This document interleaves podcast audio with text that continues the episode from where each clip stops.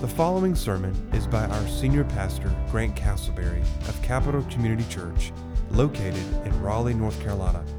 Capital Community Church is a people awakened to a holy God. If you are searching for a new church home, are from out of town looking for a church to worship with, or simply seeking for answers, please join us for worship at 9 o'clock a.m. every Sunday morning. If you have any questions, please email us at info at capitalcommunitychurch.com. We pray this sermon will help you grow deeper in your walk with Jesus Christ. So, in terms of our schedule in December, we're going to start John chapter 5 and study John chapter 5, Lord willing, the next three Sundays. And then I'm going to do two special Advent messages on uh, Christmas Eve and the Sunday after Christmas. And then I'm going to do a special New Year's message the following Sunday. And then we will come back in January, Lord willing, if the Lord hasn't come back by then. And we'll finish John chapter 5 in January and February. So that's where we're headed. If you would, open to John chapter 5. We're going to start that this morning. I'm going to read verses 1 through 9. After this, there was a feast of the Jews, and Jesus went up to Jerusalem. Now, there is in Jerusalem by the sheep gate a pool in Aramaic called Bethesda, which has five roofed colonnades. In these lay a multitude of invalids, blind, lame, and paralyzed. One man was there who had been an invalid for 38 years. When Jesus saw him lying there and knew that he had already been there for a long time, he said to him, Do you want to be healed? The sick man answered him, Sir, I have no one to put me into the pool when the water is stirred up. And while I am going, another steps down before me. Jesus said to him, Get up, take up your bed, and walk. And at once the man was healed, and he took up his bed and walked. Now that day was the Sabbath. This is God's holy word. John chapter 5, I think, is one of the most important chapters in the entire New Testament. And it begins here with Jesus going back to Jerusalem. He's been ministering up in Galilee, and he goes south for this unnamed feast. And he heals this man, and he heals this man, you'll notice, on the Sabbath. And he tells this man to take up his mat and carry it, which was against the rabbinical laws that the Pharisees had made. Now, listen to that statement carefully that the Pharisees had made. You see, they had added teaching and laws onto the laws that Moses had originally made. And they had a law that you weren't supposed to carry uh, an object like a bed. And so when Jesus told this man after he'd healed him, take up your bed and walk, he's essentially saying, break the law, break the, the law of the Pharisees. And he does this for an important reason is because after he breaks that law, that man was confronted by the Pharisees. Why are you, why are you carrying your bed? Why are you carrying your mat? And that brings Jesus to an opportunity in the temple to teach about his deity. And, and what Jesus does in John chapter 5, uh, specifically from verses 19 to 47, is Jesus gives his own defense for his deity.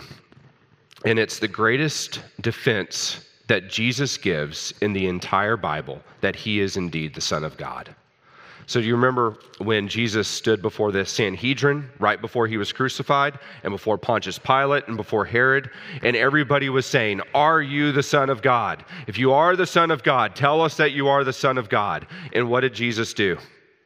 He was silent. Remember? He didn't open his mouth. But if you go back to John chapter 5, this is his exclamation that he is indeed the Son of God. He could have just said verbatim exactly what he had already told them at least a year before, right here in the temple, because here he gives his own defense that he is the Son of God. And it all begins with this specific sign. You remember, John calls miracles signs, semeions, because they're meant to point to something. So it begins with this sign here in John 5 at the very beginning. And this is the third sign that Jesus performs in, in, his, in John's gospel. There's seven signs, eight if you include the resurrection, and this is the third. So let's look now at the context of this sign. This context is very important. If you look at verse 1, it says, After this after this. Now, that phrase, after this, is a transition phrase, much like how Mark uses the word immediately. It means uh, this is what's next. And so, if you remember from John chapter 4, Jesus had begun his Galilean ministry. He had healed a nobleman's son. He had begun to preach uh, throughout the synagogues in Galilee. We know from the other Gospels, from Luke chapter 4, that he had gone to Nazareth. And what had happened at Nazareth? People tried to throw him off a cliff. We know from Mark's Gospel uh, and Matthew that he had probably called his early disciples. Uh, James and John and Peter and Andrew, do you remember they were fishing by the, the Sea of Galilee? And Jesus came along the Sea of Galilee and says, Come, follow me, and I will make you fishers of men. Those events have already happened. And now Jesus is going to go to this feast. Now, there is a break, really, between John chapter 4 and John chapter 5. Commentators call basically everything before John chapter 5 Jesus' year of popularity. His year of popularity because people were fascinated by the miracles he was doing. People were following Jesus. People were excited about Jesus.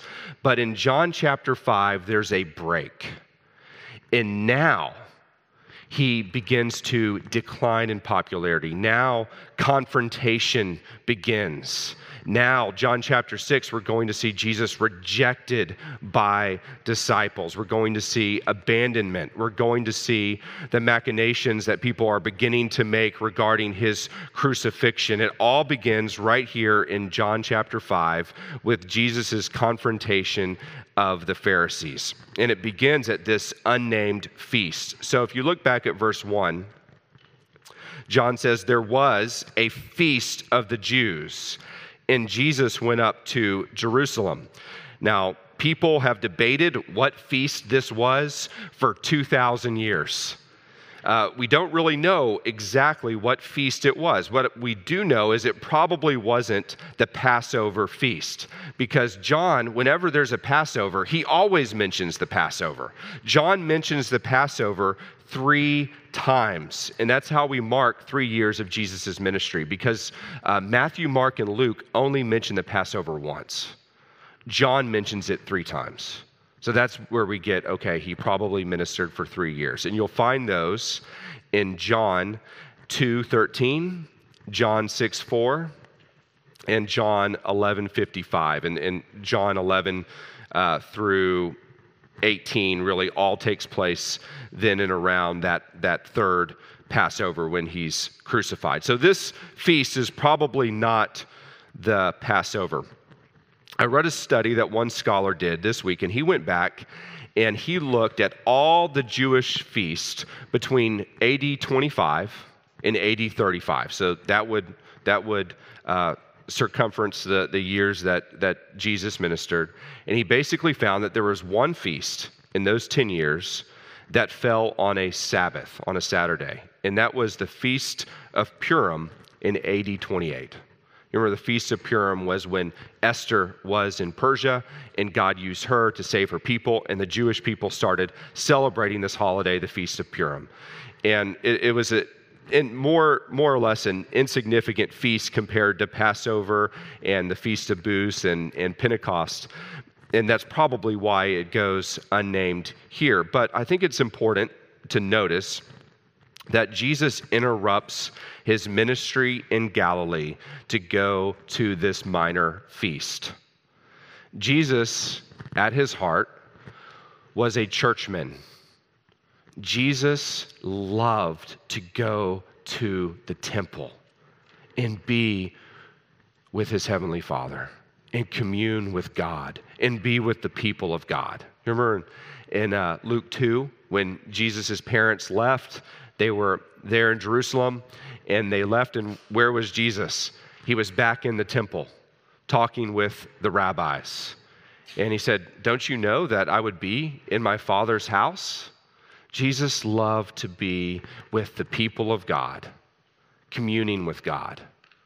I think that's an important thing to notice, and I think it's an important thing to apply in our own lives. You see, we're not meant to be Lone Ranger Christians. Amen.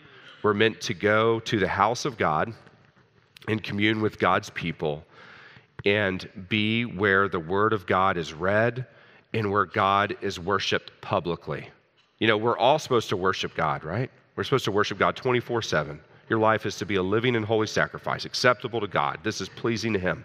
We're 24 7 worshipers, but we're also told to worship with the body of Christ, to come together on the Lord's day, sing praises to Him, worship Him. And that's what Jesus does.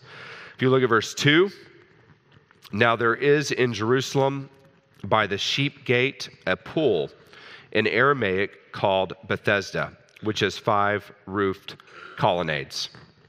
Now, I don't want to get into too much detail about this pool because it's not as important to know exactly the details of the architecture and uh, archaeology. They have more than likely excavated this pool. We, we think we know where it is. It's by uh, St. Anne's Church if you go to Jerusalem today. Uh, it was right outside the sheep gate. The sheep gate was just north of the temple.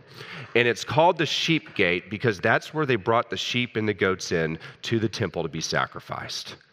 So, right here is the shadow of redemption where this miracle is going to take place. Now, this, this pool was a double pool. So it was, it was, you know, you go to some pools and they have the, the adult pool and the kiddie pool next to it. It was kind of like that. There was a partition in the middle and it was a double pool and it was surrounded by, it says a colonnade. It basically would be a porch with columns underneath holding it up. So it was surrounded on all four sides and on that partition in the middle by a colonnade, five porches. And if you look at verse 3, it says, In these, so in these porches, lay a multitude of invalids. A multitude. We're talking about a, a large number, maybe hundreds of, of invalids. And John gives an example of the type of people that were found there. They were blind, they were lame, and they were paralyzed. So, paralyzed might include both the, the, the, loss of use of, of the legs and possibly the arms. So, we're talking about people that are debilitated. We're talking about uh, severe illnesses that, that lead to incapacitation. Uh, these people would be basically completely dependent on alms and charity for their entire existence. So th- these people couldn't have jobs. These people couldn't work. These people, th- th- there was no welfare system. These people begged, and that's how they survived. Charity was their entire existence. And really, in this day and age, you know, you think about the medical practices, then really there was nothing that could be done for them. If something like this happened to you, your future, uh, you were done. This, this, was, this was it for you. Now, here's why they're at the pool. Why are they at the pool? There was a myth that an angel would come down and stir up the waters of the pool. And when the waters would begin to bubble, the first guy in would get healed. That was the myth. Now, I say myth because how many of you have verse 4 right following verse 3? Raise your hand if, if verse 4 follows verse 3 in your Bible. Now, raise your hand if verse 4 is on the bottom of the page or in the margin. Okay. Many of you, most of you. So, verse 4 wasn't in the original manuscripts of the Bible. In other words, John didn't write it. John didn't write verse 4. Verse 4 was added later by a scribe who was trying to explain what was happening in verse 7. So if you look at verse 7, what, is, what does the sick man answer to Jesus? He says, Sir, I have no one to put me into the pool when the water is stirred up. And while I am going, another steps down before me. Now, a lot of John's readers didn't know. What do you mean when the pool is stirred up? Well, there was, there was a, a myth. There was a story that if the, when the pool was stirred up, uh, by an angel, you could get healed. And so later on, a scribe added that, a note, and said, the, the, the, the legend says that when, you know, when an angel stirs the water and you're the, you're the first one in, you get healed.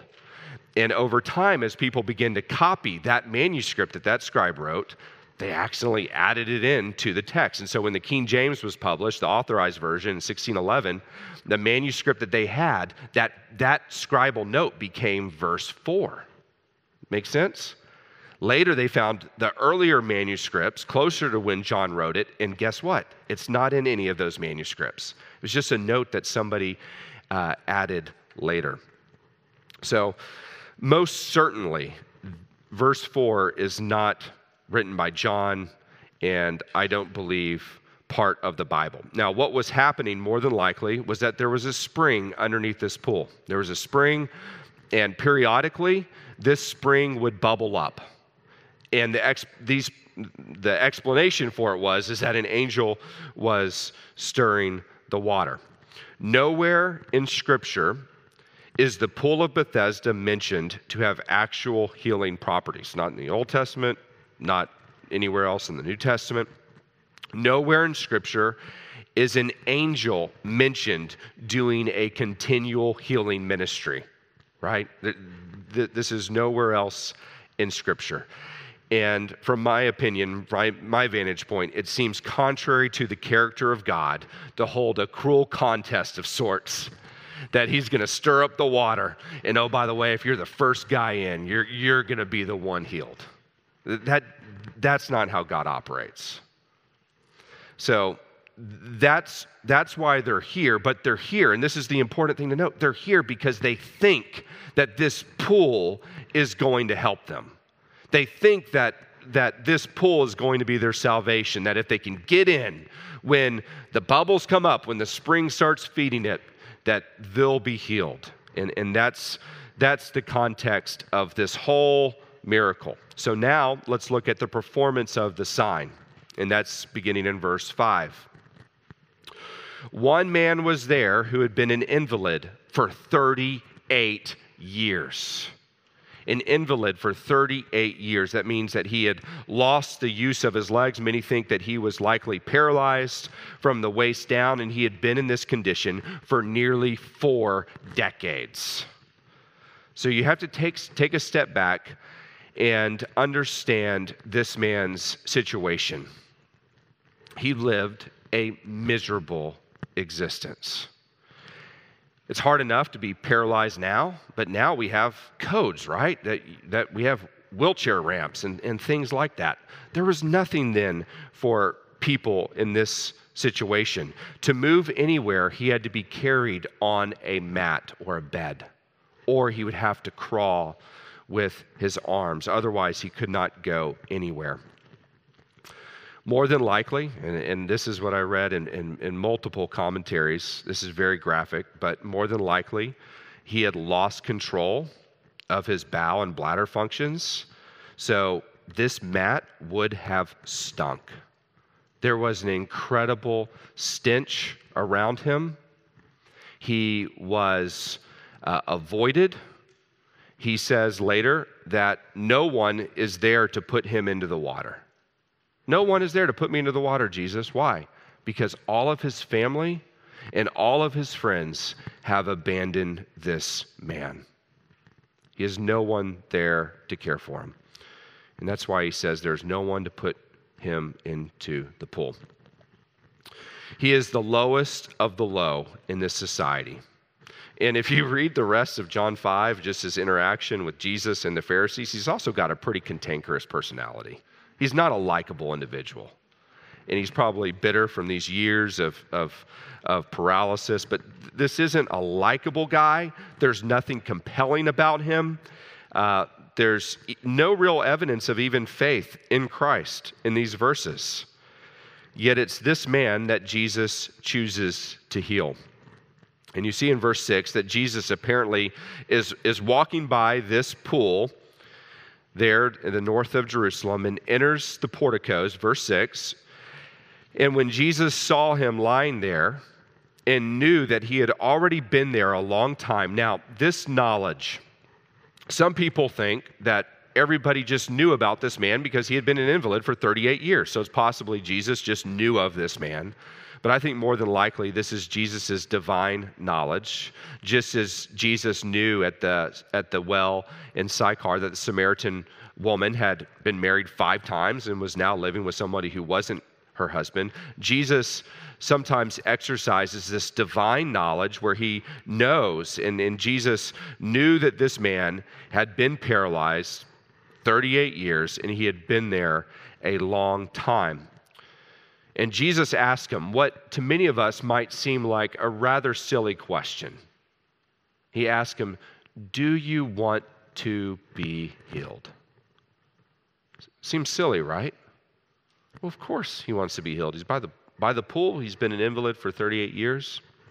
But the fact of the matter is, is that there's some people, and you know this if you've worked in homeless shelters and places like that, that some people have been debilitated for so long that they can't imagine any other life. And they've become so used to living off the charity of others that they can't imagine a life where they work for themselves. So I think it's a legitimate question. Do you really want to be healed, or do you just want to keep living this type of life that you're living? And the man answered him verse 7. N- notice that this man doesn't know who Jesus is. He, he, do, he has no idea who Jesus is. The sick man answers him, he says, Sir, that's, that's a, a term of respect. But he says, I, I have no one to put me into the pool when the water is stirred up. And while I'm going, another steps down before me. He calls Jesus, Sir, a term of respect. And he says, I, I try to crawl over, I try to get over to the water when it's bubbling, but there's no one there to help me. I want to be healed, but this healing pool isn't working. And Jesus says to him in verse 8, Get up, take up your bed, and walk. This is a command, it's not a suggestion, it's an imperative. Jesus says, Egeire, pick up your bed and walk. And at this command, the man is immediately healed. Immediately. Notice that there's no faith here on the part of this man. Sometimes we think that unless somebody exercises faith, Jesus can't perform a miracle. That's not true. Now, Jesus often performed miracles. It was his normal custom to perform miracles as a response to faith. But Jesus doesn't need your faith to do a miracle. Jesus can do a miracle at any moment he desires. This man doesn't even know who Jesus is. There's no faith. He says, Get up, take up your bed, and you walk. And remember, he's now telling him, You, you, you're going to violate the, the Sabbath code that the Pharisees have put out. Pick up your bed and walk. Now, I, I, think it's fascinating this, this disgusting bed that, this, that had carried this man, that people had used to carry this man around. Now, Jesus is saying, and this is such a, a wonderful picture of redemption, isn't it? Now you carry that bed that's carried you because you've been restored. And at once, isn't that a great phrase? And at once, the man was healed, and he took up his bed and walked. So, at the moment, at the exact moment of Jesus' words, this man was miraculously healed. And he stood up and he took up his mat and he walked. The miracle has been performed. This sign, everybody knew, everybody probably knew that this man had been there for a long time. There was no doubt that a marvelous and miraculous sign had been performed. And this man then went into the temple, as we'll see next week, to basically be purified and cleansed. And we'll, we'll see the follow on uh, confrontation that takes place because this miracle took place on the Sabbath. But what I want to do with the rest of our time this morning is talk about the meaning of the sign. The meaning of the sign. So we've looked at the context of the sign, the performance of the sign, and now, third, the, with the rest of our time, I want to look at the meaning of the sign.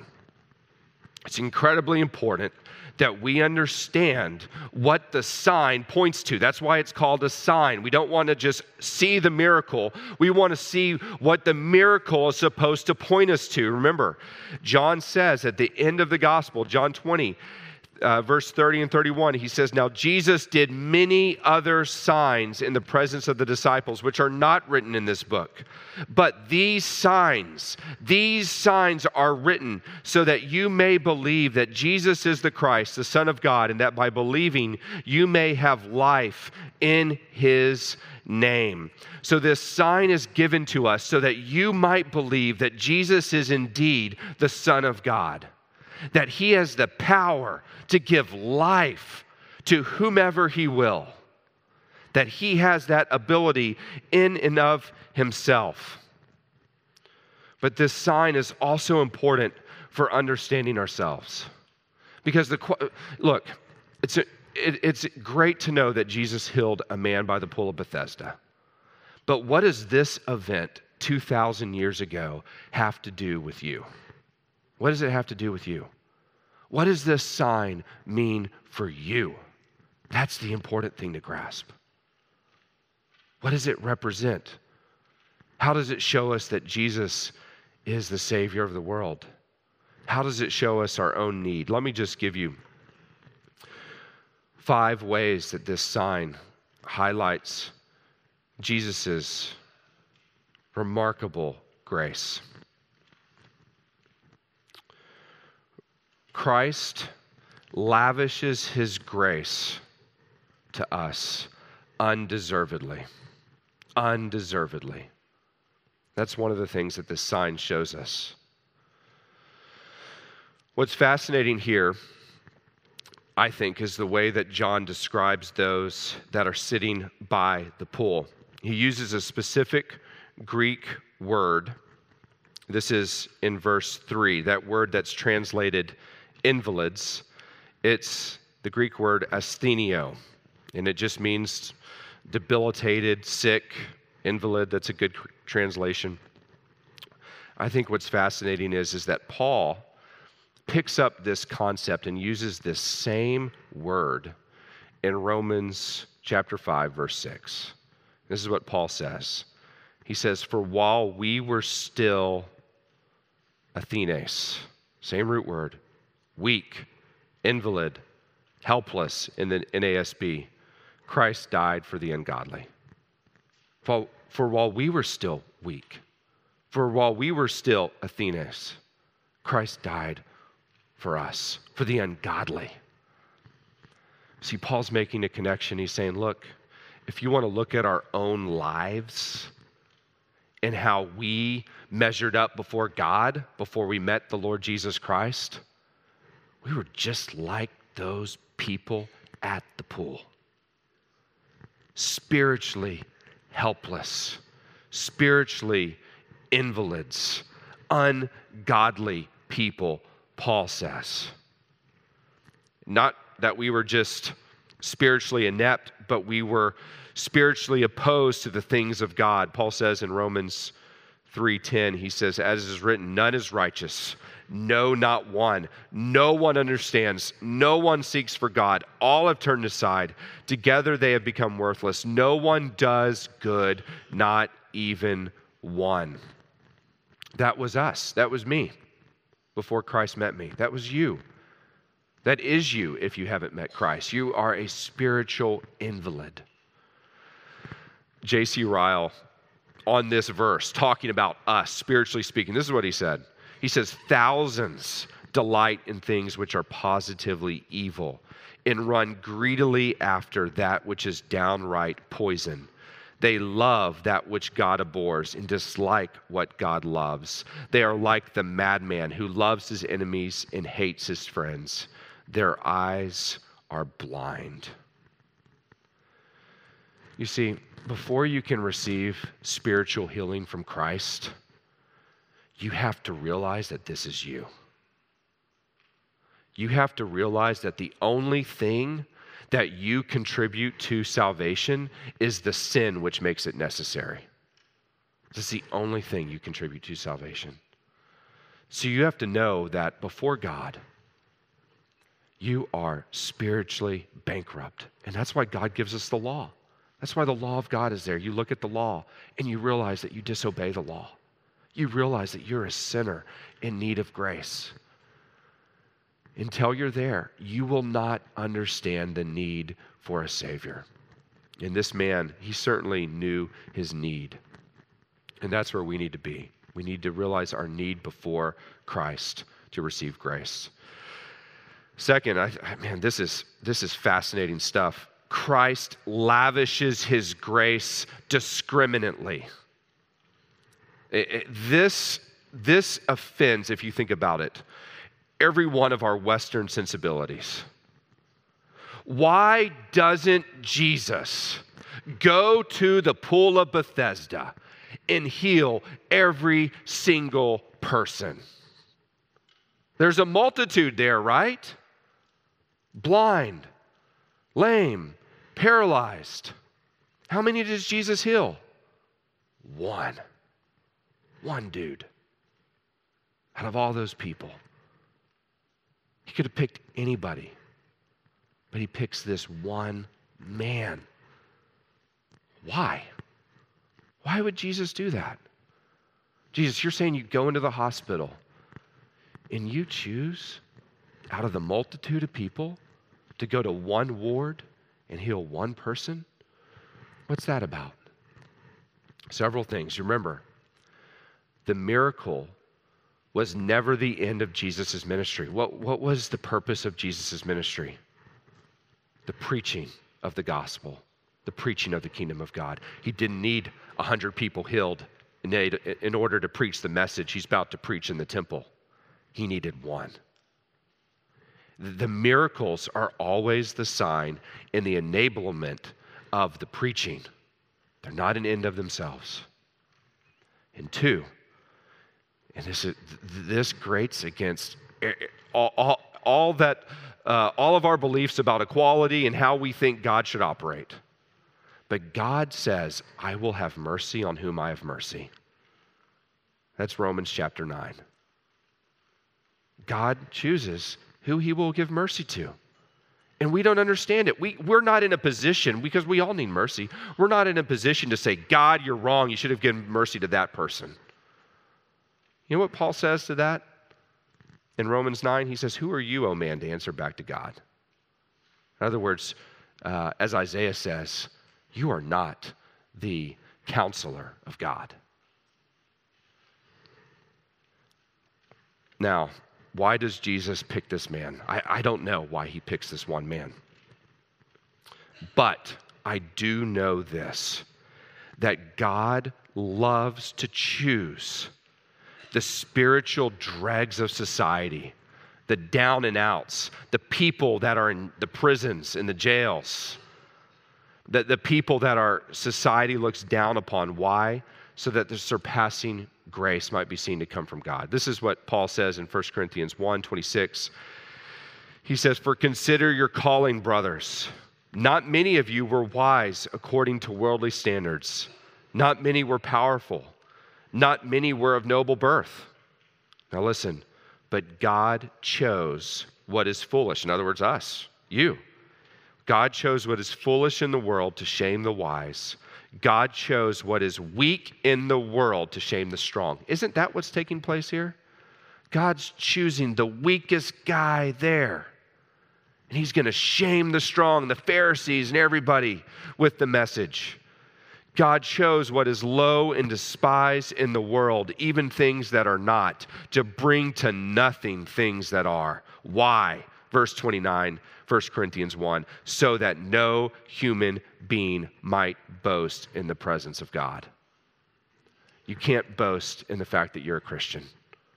It's all mercy, beginning to end. And so, our response, you know, go read Ephesians 2 and see Paul's response to this. What is Paul's response? Praise. It's the praise of the glorious grace of God that He chose you if you're a believer, that He stopped by your own pool of Bethesda and picked you up and put you on your spiritual feet and gave you new life. Christ also lavishes his grace directly. So he lavishes his grace undeservedly, discriminately, and directly. This is so amazing. Look, look at what he does. Verse 7 What does the man want? What does the man want? He says, Do you want to be healed? How does the man respond? I don't have anybody to put me in the pool. I'm trying to get to the pool. How does Jesus heal the man? Does he pick him up in his arms and tell the angel to strike the pool and then put him down in the water? Is that what Jesus does? No. What does he do? Stand up, take up your bed, and walk. The pool represents any man made religion you want to nail to the door by which you are trying to measure up. Could be politics. You know, if only we could get these bills passed, everything would be great. My life would be great. Could be education. If I could just be a little bit smarter, get a little bit more educated, then my life would be better. Could be a 12 step program. You, you talk about anything that people are trying to do to get their life to where they think it needs to be. They said, if only then, if only I had this relationship, then I wouldn't be so angry all the time. If only I had that forgiveness from that person, then I would be a better person. If only I had this Bethesda pool, then everything would be fine. But you see, when Jesus gives grace to you and me, he bypasses all those things. He doesn't need a healing pool to give grace. How does Jesus give grace? He always gives grace to us by His Word. That's all it takes. Jesus imparts grace through the Word. Stand up, take up your bed, and walk. You have all these people today trying to do all these things to get close to God, to bridge the gap between God and man. Here's the thing Christ bridged the gap. That's the purpose of the incarnation. That's the purpose of Christmas. Christ came down, took on our humanity, and he gives us this grace through his word, through the word of God. This morning, through the word of God, you are receiving the grace of the Lord Jesus Christ. Christ speaks through his word. Paul says in Romans chapter 10, he says, faith comes by hearing, and hearing by what? The word of Christ. Christ gives grace through his word. And so, if you want to be a messenger of grace to somebody, don't give them a healing pool. Don't come to them with another strategy or another 12 step program to clean up their life. What somebody needs is the life changing power of the gospel. Because through the gospel comes the grace of the Lord Jesus Christ. I am not ashamed of the gospel. It is the power of God for salvation to the Jew first and then to the Greek. It is the word of Christ, friend, that brings grace to your life. And so that means that we have to do everything to be underneath the word of God. You get up in, your, in the morning and you hunger for the word of God. You open the Bible, read it out loud. It's God imparting grace to you. You come to church, You sit underneath the, the reading and the preaching of the Word of God. It's God imparting grace to you. Christ imparts grace directly. He doesn't use end arounds like a Bethesda pool. Christ also lavishes grace decisively. He lavishes his grace upon us decisively. Now, what our world offers is a gradual transformation, right? You know, go, go into Barnes and Noble or, or go into the Amazon store and, and look at the top self help books. You know, you're going to see books like Atomic Habits and things like that. It's all about look, if, if you can just start doing these little habits, your life will, will just start to gradually get better. It'll get better over time. What Jesus is about is instantaneous transformation. And that's what the New Testament speak, teaches, and that's what non believers don't understand about Christianity. You see, we're not into behavioral modification. Now, we want your behavior to change, but it changes supernaturally because of the new birth. If anyone is in Christ, he is a what? A new creation. The old has passed away and the new has come. You see, when you come to Christ, you are born again. You are transformed from the inside out. And you, you remember uh, in Romans chapter 6, the question is well, well, Paul, can a believer keep on sinning? And, and Paul's answer is, may it never be. By no means. Why? Don't you know that that old man is dead? Who you once were is dead, and now you're a new man in Christ. I have been crucified with Christ, and it is no longer I who live, but Christ who lives in me. In this life I live in the flesh, I live by faith in the Son of God who loved me and gave himself for me. It's a new life, and it brings complete transformation. Right? Immediately. Does the man start walking with a limp and, and then start getting better? No. What is it? It's complete transformation right then and there. Now, here's the problem with us as believers. So often, as we're living the Christian life, we convince ourselves that we're still the invalids by the pool. It's like we're sitting there and we've been given these new legs, and they work, and we're able to walk and live the Christian life. And we're sitting there as if we're still spiritually invalids. And we're running back to those old sins that we used to play with. And we've forgotten that we're new men, that Christ has spiritually healed us. See, part of the Christian life is mental. It's not just experiential. It's not just turning on a, a good song that peps you up. It's mental. If you're a Christian, you are a new woman. You are a new man. Live like it. Know it. it begin, it's in the mind. If, if you're a believer, you're no longer in Adam. You're in who? Christ. Live like Christ. Follow Christ. You're a new creation. And everywhere in the New Testament, you know, you look at who Jesus interacts with, it's always like this. It's always this immediate transformation. Mark 142. Immediately after Jesus spoke, the leprosy left the man and he was made clean. Mark 5:29. Remember the woman who touched Jesus' tunic. Immediately the flow of blood was dried up and she felt in her body that she was healed. It was, it was an immediate thing. Jairus' daughter, Mark 5:41, taking her by the hand, he said to her, Talitha cumi, which means little girl, I say to you, arise. And immediately the girl got up and began walking. Mark 10:52 blind Bartimaeus. Immediately he recovered his sight and followed him on the way. It's transformation, friend.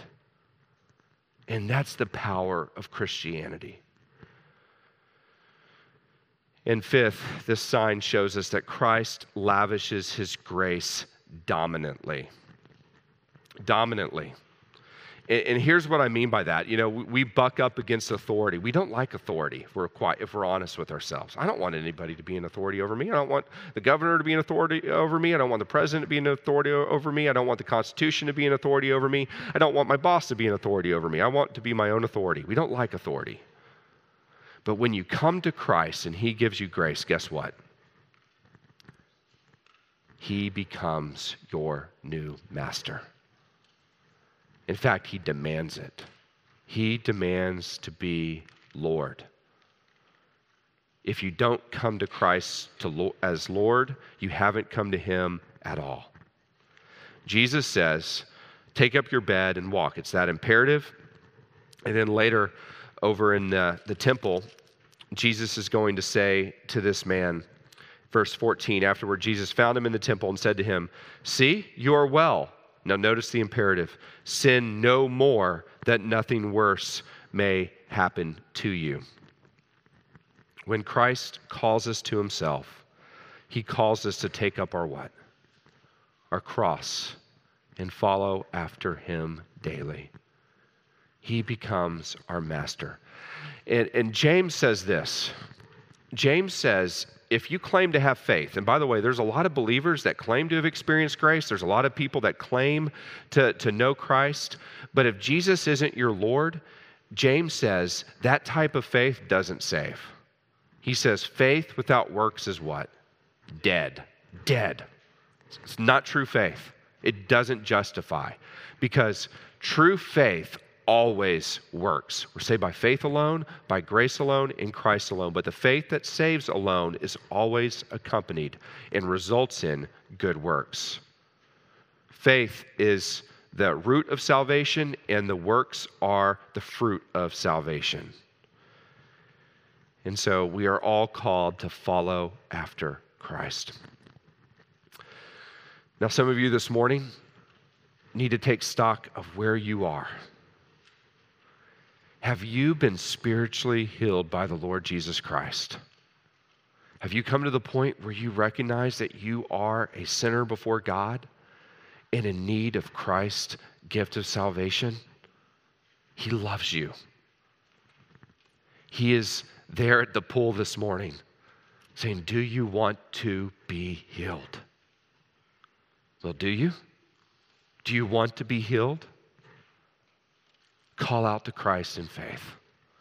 Believe on the Lord Jesus Christ, and you will be saved. Wonderful news. It's the good news of the gospel that if you trust in Christ, all your sins will be forgiven because they are canceled out by his blood and you will be credited with his righteous life. So when you stand before God on the judgment, God will declare you righteous and forgiven in Christ. That's the good news of the gospel. Others of you need to take stock of where you are. You're a believer, you know you're a believer, but maybe you faltered in the Christian life. And you need to remember who you are. That you've been given this new life. So live like it. Follow Christ with your whole heart. Heavenly Father, that is our desire, Lord, to love you and trust you with all of who we are. And we desire to follow after you. God, we thank you for the grace that you have given us. Oh my goodness, what wonderful, amazing grace. How sweet the sound that saved a wretch like me. Lord, we praise you this morning. We praise you for the incarnation, for coming down and taking on our humanity to live this life and redeem us. What glorious news. And so, Lord, we worship you in spirit and truth this morning. In Christ's name we pray. Amen. Thanks for listening. For more sermons, information, and events, check out our website at capitalcommunitychurch.com.